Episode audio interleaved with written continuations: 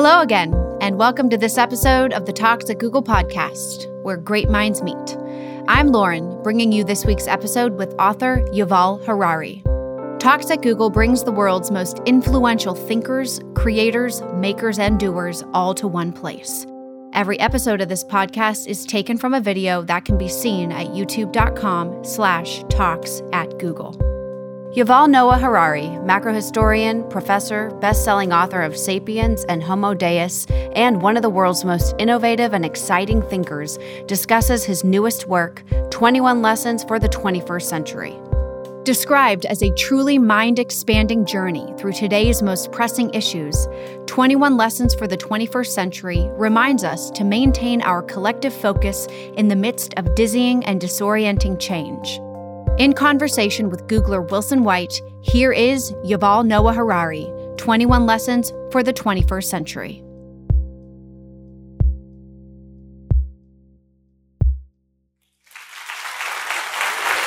Hello.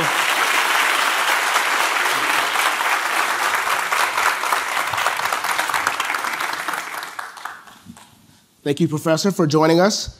Before getting started, I have to say that when the announcement went out across Google about this talk, I got several emails from many Googlers around the world who told me that they had either read or are currently reading one or multiple of your books. So if you are contemplating a fourth book, maybe on the afterlife, no spoilers during this conversation.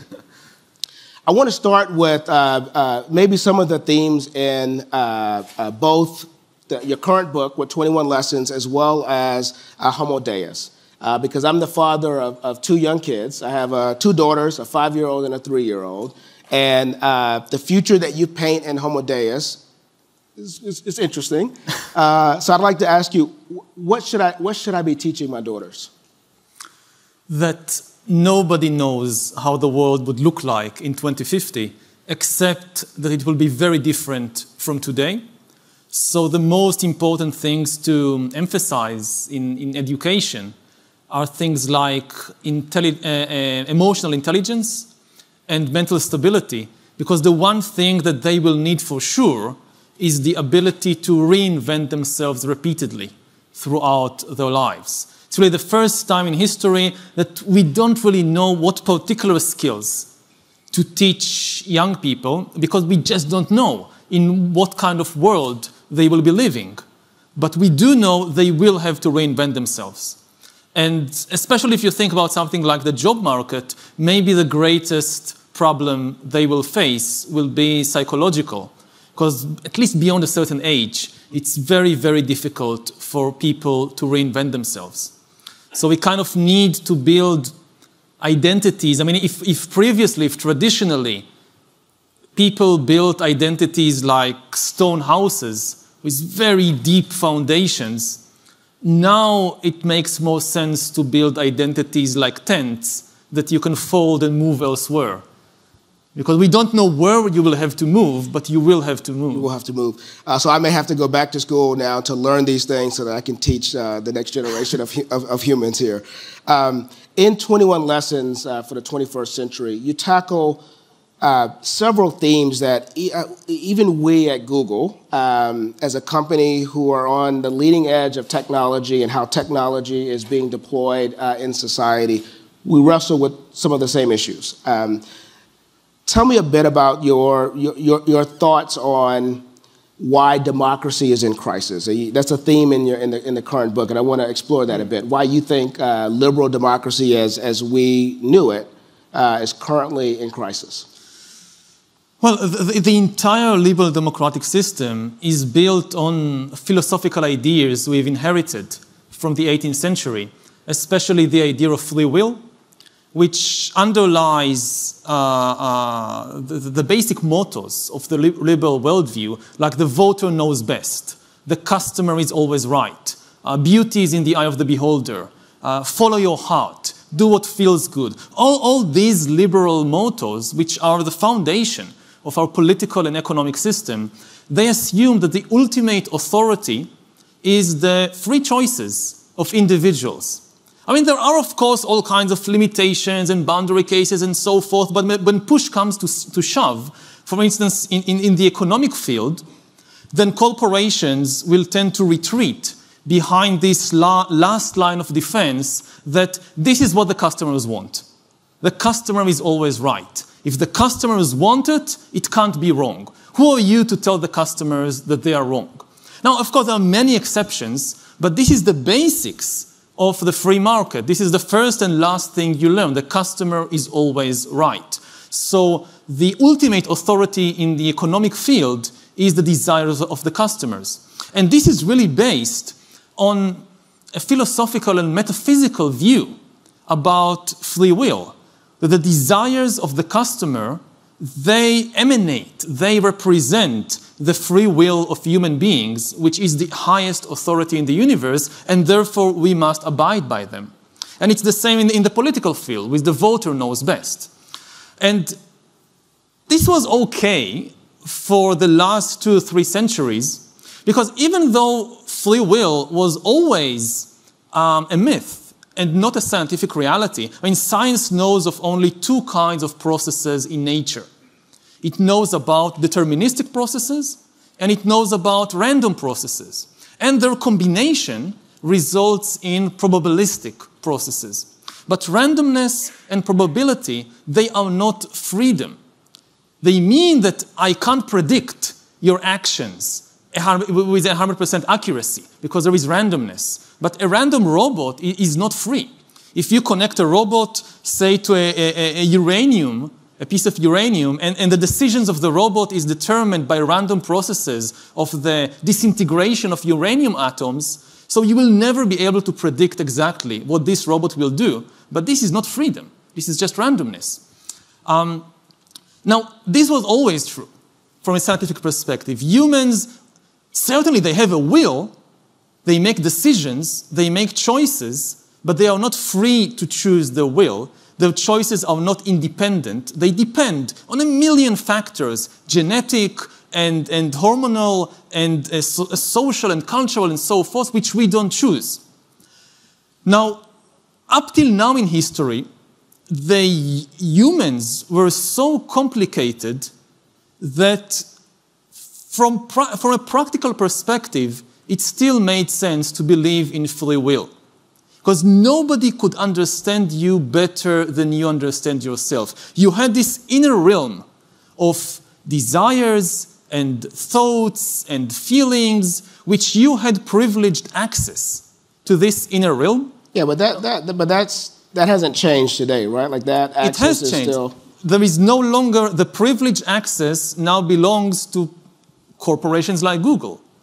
They can have access to things happening ultimately inside my body and brain, which I don't know about. There is somebody out there, and not just one, all kinds of corporations and governments, that maybe not today, maybe in 5 years, 10 years, 20 years, they will have privileged access to what's happening inside me, more privileged than my access. They could understand what is happening in my brain better than I understand it, which means they will never be perfect. Right, but you will, as a free person, right? Like you will have delegated that access or that ability to this corporation or this machine or this. No, you don't have to give them permission. I mean, in some countries, maybe you have no choice at all. But even in a democracy like the United States, a lot of the information that enables an external entity to hack you, nobody asks you whether you want to give it away or not. Now, at present, most of the data that is being collected on humans is still from the skin outwards. We haven't seen nothing yet. We are still just at the tip of this revolution. Because at present, whether it's Google and Facebook and Amazon, or whether it's the government or whatever, they are trying to understand people, mainly on the basis of what I search, what I buy, where I go, who I meet. It's all external. The really big revolution, which is coming very quickly, will be when the AI revolution and machine learning and all that, the infotech revolution, meets and merges with the biotech revolution and goes under the skin. When biometric sensors or even external devices, now we are developing the ability, for example, to know the blood pressure of individuals just by looking at them. You don't need to put a sensor on a person. Just by looking at the face, you can tell what is the blood pressure of that individual. And by analyzing tiny movements in the eyes, in the mouth, you can tell all kinds of things from the current mood of the person. Are you angry? Are you bored? To things like sexual orientation. So we are talking about a world in which humans are no longer a black box. Nobody really understands what happens inside, so we say, okay, free will. No, the box is open, and it's open to others, certain others, more than it is open to you. You don't understand what's happening in your brain, but some corporation or government or organization could understand that. And that's a theme that you explore in Homo Deus pretty... both in Homo Deus and in 21 Lessons. Yeah. This is like maybe the most important thing to understand is that this is really happening. And at present, almost all the attention goes to the AI. Like now, I've been on a 2-week tour of the US for the publication of the book. Everybody wants to speak about AI. Like AI, and the previous book, Homo Deus, came out, nobody cared about AI. 2 years later, it's like everywhere. It's the new hot thing. Yeah, and I try to emphasize it's not AI. The really important thing is actually the other side. It's the biotech. It's the combination.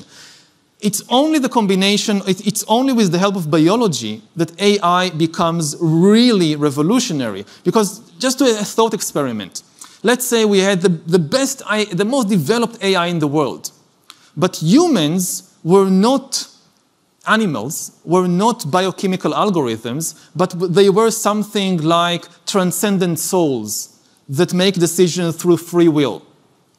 In such a world, AI would not have mattered much.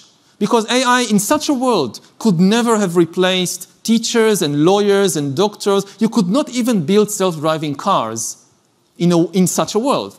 Because to put a self-driving car on the road, you need biology, not just computers. You need to understand humans.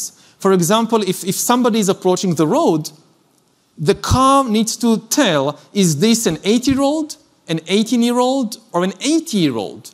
And needs to understand the different behaviors of a human child, a human teenager, and a human adult. And this is biology.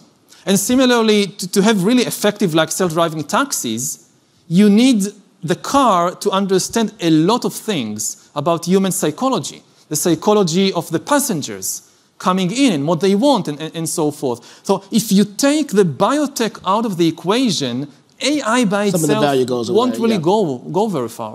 So I want to push you there because I think it's easy to arrive at a dystopian view of what that world would look like with the bio and AI and cognitive abilities of machines when they meet, like how that could end up, right? And we see that in Hollywood and. That dystopian view is well documented, but I want to explore with you like what are some of the benefits of that combination, and how can that lead to an alternative world view than what's explored more deeply in Homo Deus? Well, it should be emphasized that there are enormous benefits. Otherwise, there would be no temptation. If it was only bad, nobody would do it. Google won't research it. Nobody would invest in it.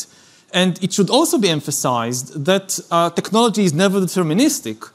You can build either paradise or hell with these technologies. They don't have just one type of usage.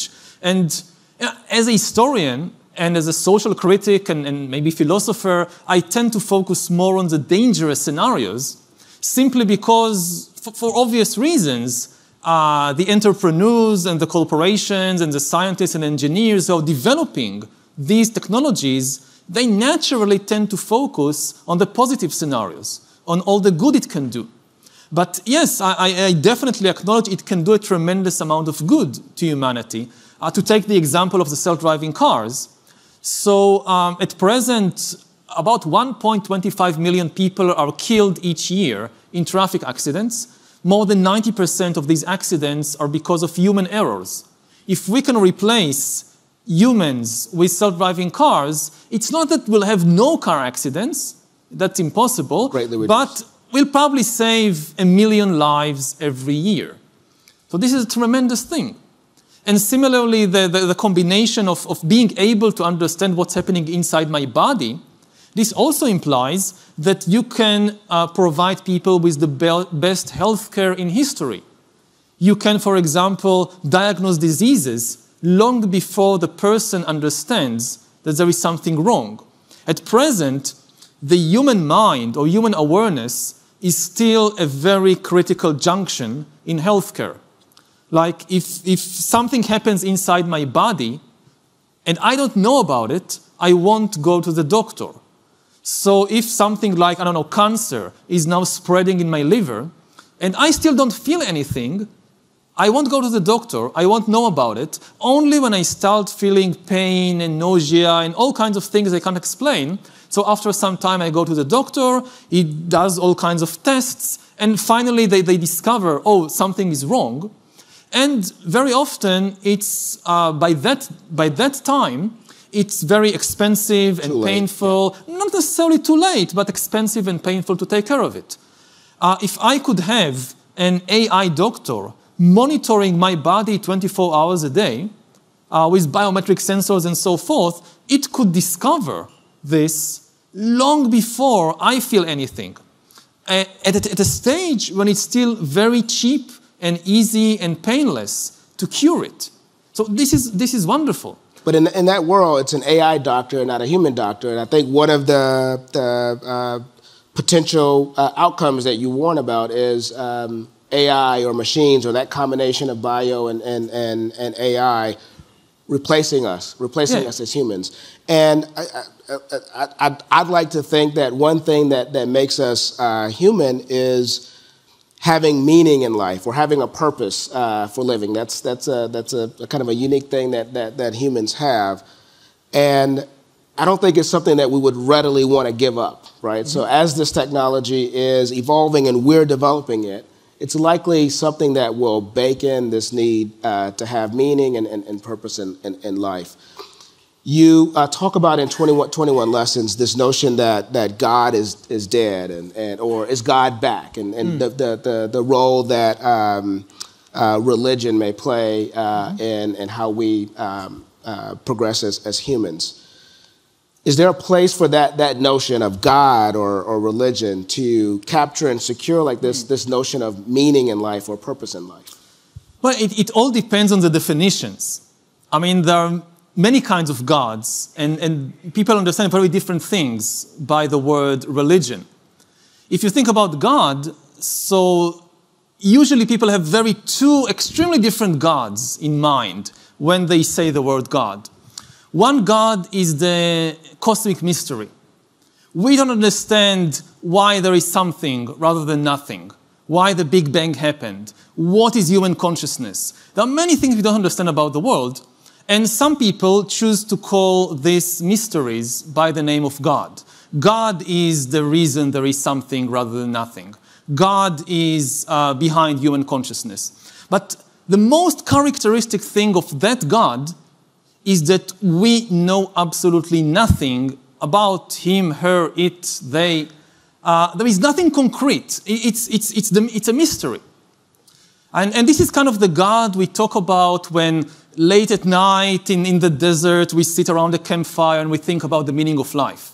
That's one kind of God. I have no problem at all with this God. I like it very much. Then there is another God, which is the petty lawgiver.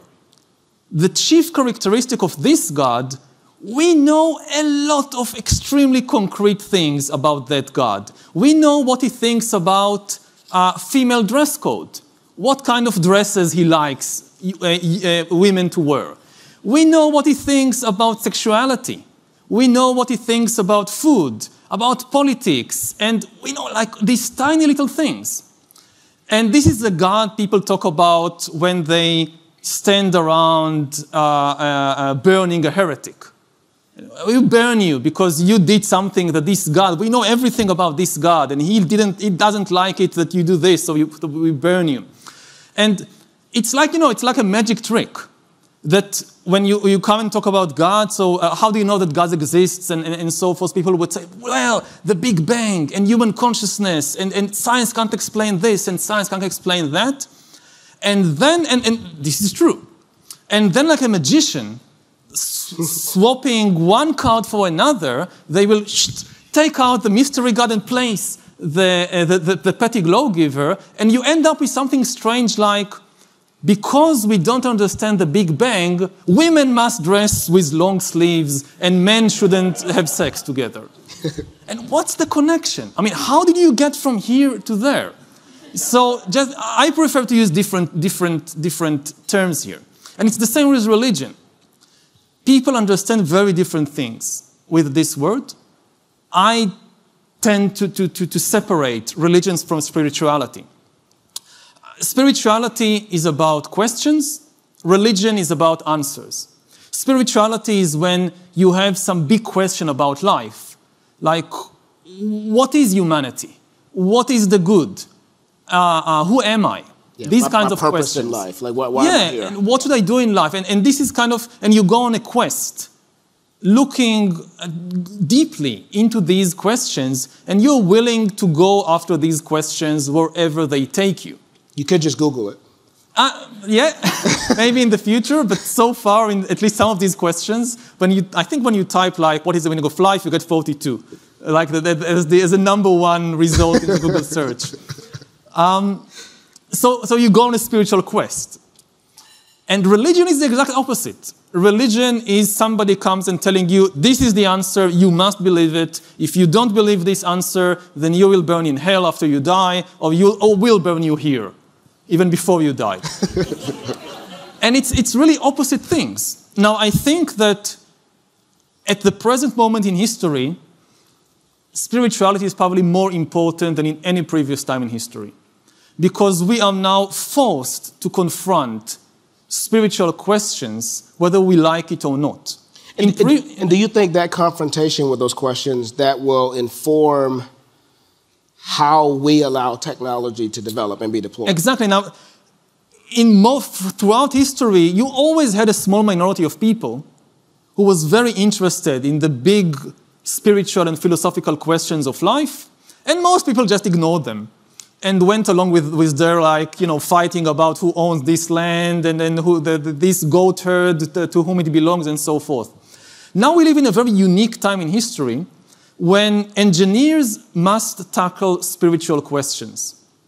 If you are building a self-driving car, by force you have to deal with questions like free will. By force, you have to deal with this, the example everybody gives, the self-driving car, suddenly two kids running after a ball, jump in front of the car. The only way to save the two kids is to swerve to the side and fall off a cliff and kill the owner of the car, who is asleep in the backseat. What should the car do? Now, philosophers have been arguing about these questions for thousands of years with very little impact on human life. Now, but engineers are not like, they are very impatient. If you want to put the self-driving car on the road tomorrow or next year, you need to tell the algorithm what to do. Like, the amazing thing about this question now is that whatever you decide, this will actually happen. Previously, with philosophical discussions, like you had, I don't know, Kant and Schopenhauer and Mill discussing this issue, should I kill the two kids or should I sacrifice my life? And even if they reach an agreement, that had very little impact on actual behavior, because even if you agree theoretically this is the right thing to do, at a time of crisis, philosophy has little power. You react from your gut, not from your philosophical theories.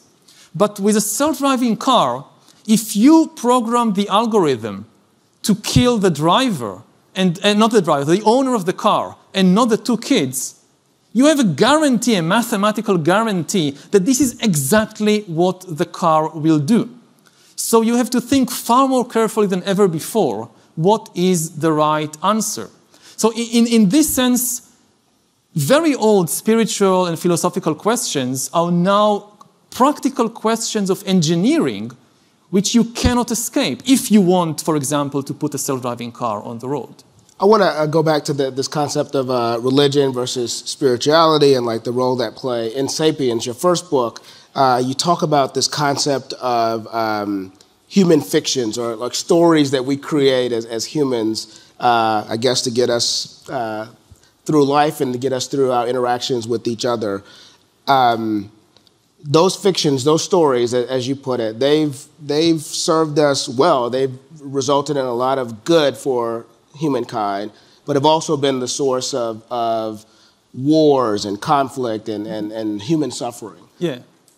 How do you square that with this moment we're in where spirituality is an integral part in how we think about integrating technology in our lives? That's a big question. Well, so far in history, in order to organize humans on a large scale, you always had to have some story, some fiction, which humans invented, but which enough humans believed in order to agree on how to behave. It's not just religion. This is the obvious example that, and again, even religious people would agree that all religions, except one, are fictional stories. One exception is, of course, my religion. If you ask a Jew, then he will tell you, yes, Judaism is the truth, that's for sure. But all these billions of Christians and Muslims and Hindus, they believe in fictional stories. I mean, all this story about Jesus rising from the dead and being the Son of God, this is fake news. Wait, that's not true? If you ask a Jew, like a rabbi, okay. You know, rabbis tend to be like, to hedge their bet. So maybe not. But then you go to the Christians, they will say, no. This is true. But the Muslims, they believe in fake news. All this story about Muhammad meeting the archangel Gabriel and the Quran coming from heaven, this is all fake news. And then you ask the Muslims, they'll tell you this about Hinduism. So even in religion, it's very clear. The more interesting thing is that the same is true in something like in the economy. Corporation, you can't have a modern economy without corporations like Google and without money like dollars. But corporations and currencies, they are also just stories we invented. Google has no physical or biological reality. It is a story created by the powerful shamans we call lawyers. Even if you ask lawyers, what is Google? Like you push them to what is it? They will tell you it's a legal fiction. It's not this chair, it belongs to Google, I think. But this is not, it's not the money, it's not the manager, it's not the workers. It's a story created by lawyers. And for example, I mean, if you somehow it's some natural calamity, destroys, like there is an earthquake and the Googleplex collapses, Google still exists. Even if many of the workers and managers are killed, it just hires new ones. And it still has money in the bank. And even if there is no money in the bank, they can get a loan and build new buildings and hire new people, and everything is okay. But then if you have one of the most powerful shaman, like the Supreme Court of the United States, come and says, I don't like your story. I think you need to be broken into two different fictions, then that's the end. So you, that's a lot to unpack.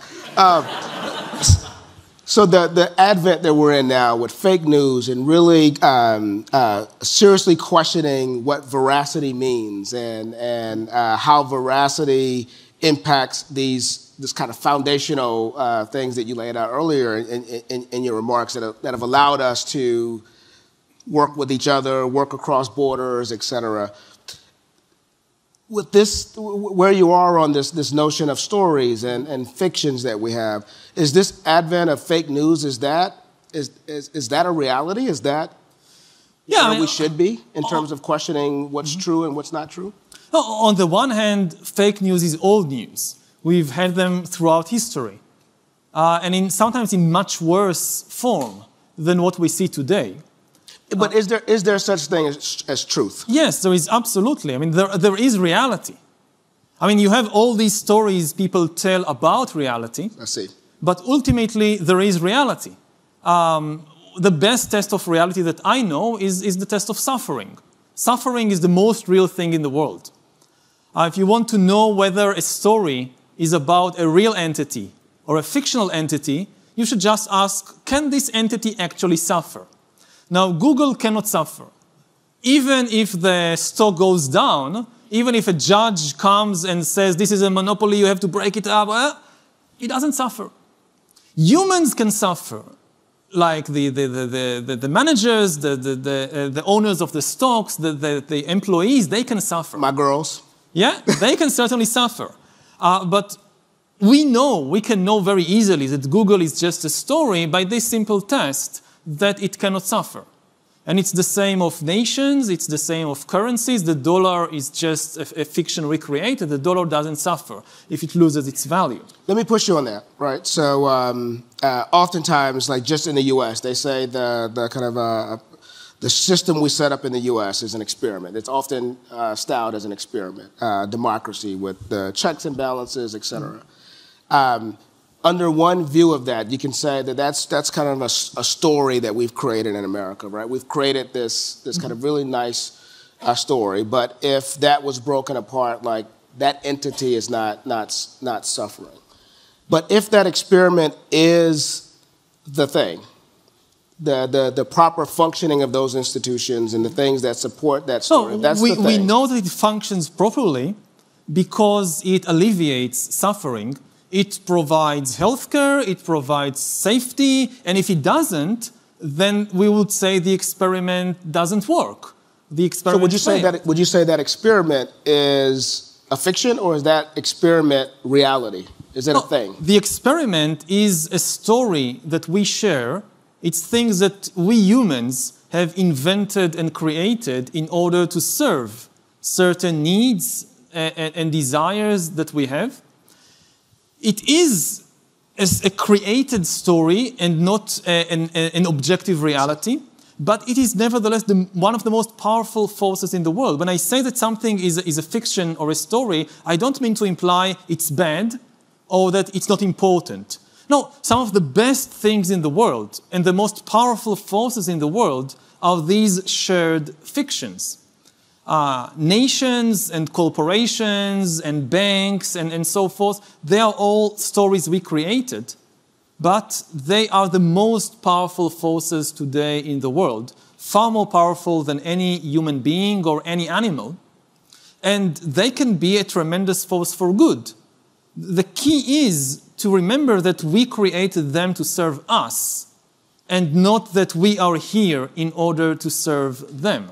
The trouble really begins when people lose sight of the simple reality that we are real, they are not. And a lot of people throughout history and also today, they kind of take it upside down. They think the nation is more real than me. I am here to serve it and not it is here to serve me and my fellow humans. Very interesting. So we're going to open it up for questions from the audience in a few minutes here, but I want to try to get an easy win. So in 21 Lessons, you tackle really big challenges and questions that we're wrestling with today. Of those questions, which do you think is the easiest to solve? And what should we be doing to go about solving it? Ooh, what is the easiest to solve? Trying to get quick wins on the board here. Yeah. For us. So I'll address the fake news question, not because it's the easiest to solve, but also maybe because it's one of the most relevant to what you're doing here in Google. And I would say that the current incarnation of the fake news problem has a lot to do with the model of the news and information market. That we have constructed a model which basically says exciting news for free in exchange for your attention. And this is a very problematic model because it turns human attention into the most scarce resource and you get more and more competition for human attention. with more and more exciting news that, again, and some of the smartest people in the world have learned how to excite our brain, how to make us click on the next news story. And truth gets completely pushed aside. It's not part of the equation. The equation is excitement, attention, excitement, attention. And on the collective level, I think the solution to this problem would be to change the model of the news market to high-quality news that cost you a lot of money, but don't abuse your attention. It's very strange that we are in a situation when people are willing to pay a lot of money for high-quality food and high-quality cars, but not for high-quality news. Yeah. And this has a lot to do with the architecture of the information market, and I think there are many things that you here in Google can do in order to help society change the model of the news market. I'd want to continue to explore that and whether that would create like an economic divide or exacerbate the current divide, but I'm going to open it up now for audience questions. We can start with you. Hi, thank you so much for writing your books. They're completely wonderful and I've had a joy reading them. So one of the things that you kind of explore here is we are facing a couple of global problems. And historically, we have never created global organizations which are responsible for solving global problems who had any ability to enforce them. And even when we have created them, they have come after great tragedies. Mm-hmm. So how can we sort of make that happen and make somebody responsible and have the ability to have those organizations enforce those solutions? Mm-hmm. Yeah, I mean, it's not going to be easy, but I think the most important thing is to change the public conversation and focus it on the global problems. If people focus on local problems, they don't see the need for effective global cooperation. So the first step is to tell people again and again and again, look, the three biggest problems that everybody on the planet is now facing are nuclear war, climate change, and technological disruption. And even if we are able to prevent nuclear war and climate change, it's still AI and biotech are going to completely disrupt the job market and even the human body. And we need to figure out how to regulate this and how to prevent the dystopian consequences and make sure that the more utopian consequences materialized. And for that, we need global cooperation. It should be obvious to everybody, you cannot prevent climate change on a national level, and you cannot regulate AI on a national level. Whatever regulation the US adopts, if the Chinese are not adopting it, it won't do much help. So you need cooperation here. And then it goes into practical political issues. I mean, you have an elections coming up, midterm elections in the US. So if you go to a town meeting with an inspiring congressman or congresswoman, so you just ask them, what are you going, if I elect you, what will you do about the danger of climate change, about the danger of nuclear war, and about getting global regulations for AI and for biotech? What's your plan? And if they say, oh, I haven't thought about it, then maybe don't vote for that person. Good question. Hi, Yuval. Thanks for coming here today.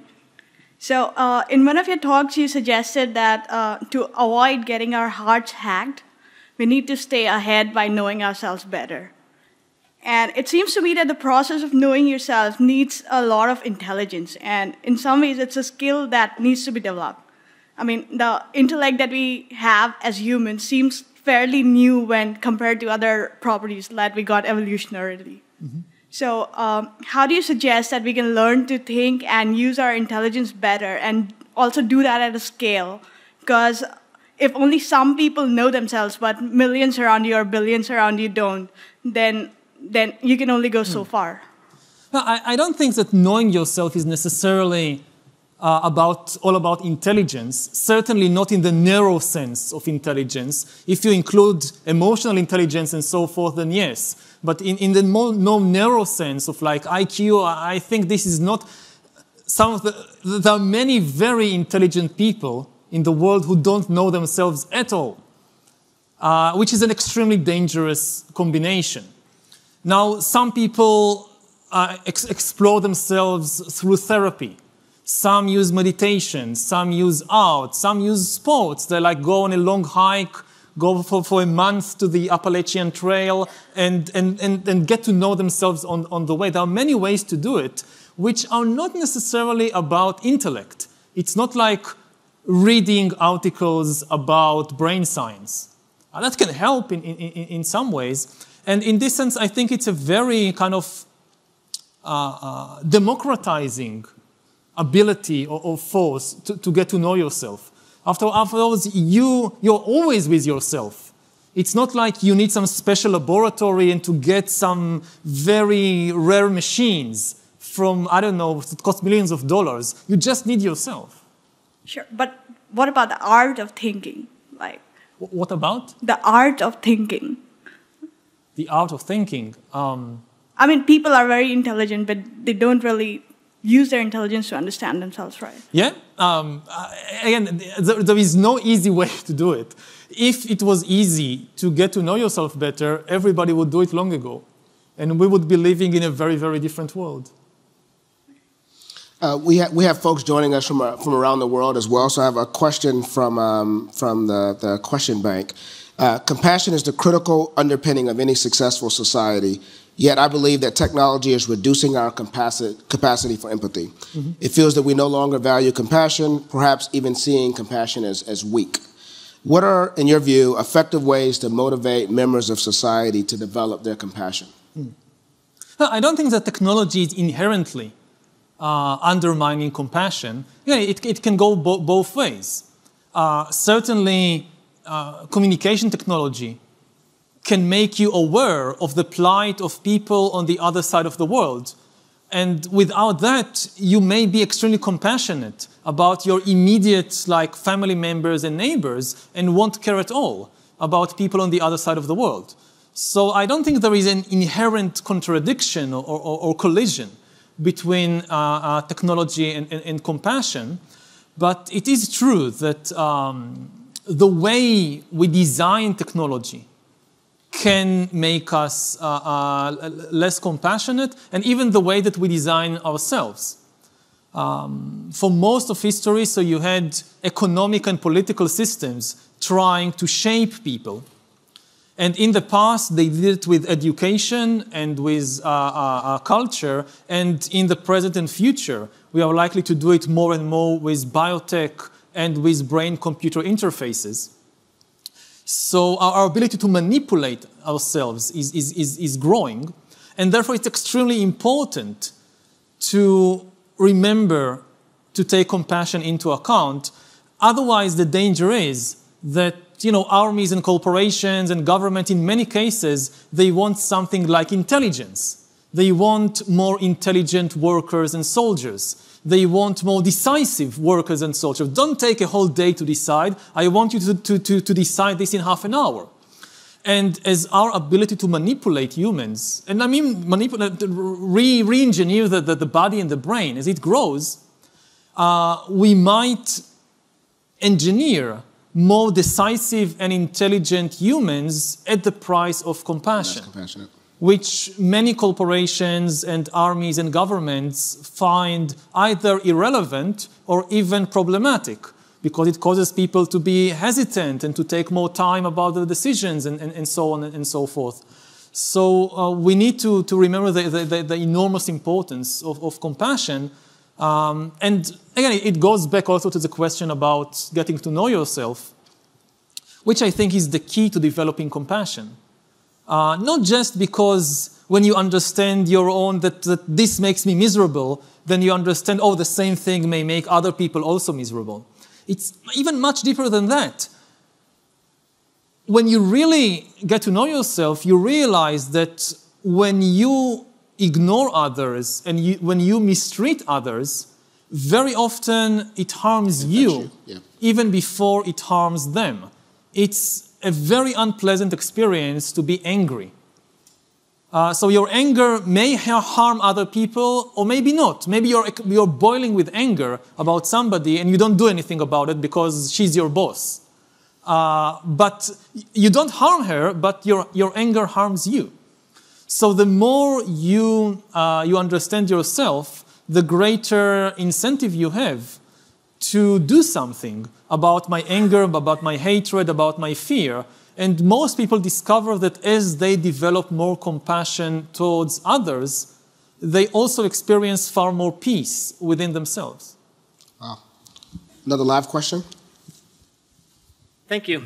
After reading your books, it occurs to me that you've most likely educated yourself both broadly and deeply to be the foundation for your ideas. For those of us that are interested in cultivating our minds similarly, I wonder if you could share a little bit about your reading habits and how you choose what to consume. Well, my reading habits. I read very eclectically. Like, no book is barred from entering the book list. But then I tend to be extremely impatient about the books I actually read. I would begin like 10 books and drop 9 of them after 10 pages. It's not always the wisest policy, but it's my policy that if a book didn't really teach me something new, had some interesting insight in the first 10 pages, the chances it could be that on page 100, there'll be some mind-blowing idea that I'm now missing. But there are so many, I keep thinking there are so many books wonderful books out there that I will never read. So why waste time on a less optimal book? So I would try like a book on biology and then economics and then psychology and then fiction and whatever, and just go through them quite quickly until I find something that really grabs me. Another live question? Hi, Mr. Harari. Thanks for being here. Fascinating talk as always. I do a little bit of meditation myself, and I've heard that you do a lot of meditation, on the order of hours a day. Is that right? I try to do 2 hours every day, and I try to go every year to a long retreat of 45 or 60 days. So I was wondering, how do you feel that has influenced your life and the ideas that you have? Oh, it had a tremendous influence. I think both on my inner peace of mind, but also on my work as a scientist. Maybe the two most important influences is that first, it enabled me to have more clarity and more focus. And certainly when you write about such big subjects, like trying to summarize the whole of history in 400 pages. So having a very, very focused mind is very important, because the great difficulty is that everything kind of distracts you. You start writing about the Roman Empire, and you say, well, I have to explain this and this and this and this, and you end up with 4,000 pages. So you have to be what is really important and what can be left outside.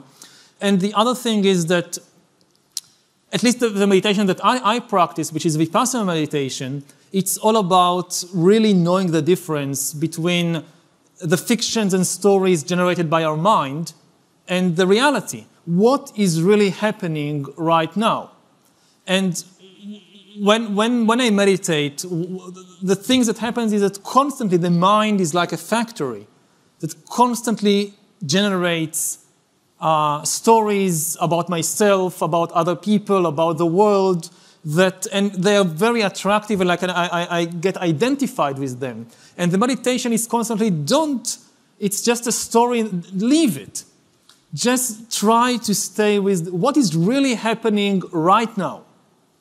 And this is the central practice in meditation. It's also a guiding principle when I study history or when I study what's happening in the world. Great, thank you. Let's take another question from the Dory. With inequality rising across most nations in the last few decades, what is your perspective on how we can use technological growth to solve this problem and create a more equitable world? Mm-hmm. Do we need a different economic paradigm to achieve this? Yes, we probably need a different economic paradigm because we are entering kind of uncharted waters, especially because of the automation revolution and the growing likelihood that more and more people might be completely pushed out of the job market, not just because there won't be enough jobs, but simply because the pace of change in the job market will accelerate. So even if there are enough jobs, people don't have the psychological balance and stamina to constantly retrain, reskill, reinvent themselves. And so I think that the biggest problem in the job market is really going to be the psychological problem. And then what do you do when more and more people are left out? And there are explorations of new models like universal basic income and so forth, which are worth exploring. I don't have the answers. I would just say that anybody who thinks in terms like universal basic income should take the word universal very, very seriously and not settle for national basic income, because the greatest inequality we are facing will probably be inequality between countries and not within countries. Some countries are likely to become extremely wealthy due to the automation revolution, and California is certainly one of these places. Other countries might lose everything because their entire economy depends on things like manual labor, which will lose its importance, and they just don't have the resources and the educational system to kind of turn themselves into high-tech hubs. So the really crucial question is not what do we do about, I don't know, Americans in Indiana who lose their jobs. The really important questions is what do we do about people in Guatemala or Bangladesh who lose their jobs? This should be, I think, at the focus of this question of inequality. Very good. We'll take another live question. Hello, Mr. Harari. Thank you for doing this Q&A. So, at Google, we have a responsibility to build products and services which not only achieve results for our shareholders, but also that actually benefit our end users. So in order to spend less time hacking humans and spend more time reducing suffering, we need to understand what type of future we want to build. So what I wanted to ask you is, what are your personal methodologies for making predictions about the future? And what suggestions would you give to Googlers who want to have a more diverse understanding of the future? Well, as I said in the very beginning, I don't think we can predict the future, but I think we can influence it. What I try to do as a historian, and even when I talk about the future, I define myself as a historian because I think that history is not the study of the past. History is the study of change, how human societies and political systems and economies change. And what I try to do is to map different possibilities rather than make predictions. This is what will happen in 2050. And we need to keep a very broad perspective. One of the biggest dangers is when we have a very narrow perspective, like we develop a new technology and we think, oh, this technology will have this outcome. And we are convinced of this prediction. And we don't take into account that the same technology might have very different outcomes. And then we don't prepare. And we don't, as I said at the beginning, it's especially important to take into account the worst possible outcomes in order to be aware of them. So I would say whenever you're thinking about the future impact of a technology I'm developing, create a map of different possibilities. If you see just one possibility, you're not looking wide enough. If you see two or three, it's probably also not wide enough. You need a map of like 4 or 5 different possibilities minimum. Let's take another live question. Hey, Mr. Harari. So my question is, I'll start very broad and then I'll narrow it down for the focus. I'm really interested in what do you think are the components that make these fictional stories so powerful in how they guide human nature? And then if I narrow it down, is I'm specifically interested in the self-destruction behavior of humans. How can these fictional stories, led by a few people, convince the mass to literally kill or die for that fictional story? It again goes back to hacking the brain and hacking the human animal. It's been done throughout history, previously just by trial and error, without the deep knowledge of brain science and evolution we have today. But to give an example, like if you want to convince people to persecute and exterminate some other group of people, what you need to do is really latch onto the disgust mechanisms in the human brain. Evolution has shaped Homo sapiens with very powerful disgust mechanisms in the brain to protect us against diseases, against all kinds of sources of potential disease. And if you look at the history of bias and prejudice and genocide, one recurring theme is that it repeatedly kind of latches on to these disgust mechanisms. And so you would find things like women are impure, or these other people, they smell bad, and they bring diseases. And very, very often disgust is at the center. So you'll often find comparison between certain types of humans and rats, or cockroaches, or all kinds of other disgusting things. So if you want to instigate genocide, you start by hacking the disgust mechanisms in the human brain. And this is very, very deep. And if it's done from an early age, it's extremely difficult afterwards. People they know intellectually that it's wrong to say that these people are disgusting, that these people, they smell bad, but they know it intellectually. But when you place them like in a brain scanner, they can't help it. If they were raised, so we can still do something about it. We can still kind of defeat this, but it's very difficult because it really goes to the core of the brain. So I'll end on a final question because we're at time. When Larry and Sergey, when they founded Google, they did so with this, this deep belief in technology's ability to improve people's lives everywhere. So if you had a magic wand, and you could give Google the next big project for us to work on in 30 seconds or less, what would you grant us as our assignment? An AI system that gets to know me in order to protect me and not in order to sell me products or make me click on advertisements and so forth. All right. Mission accepted. Thank you, guys. Thank you.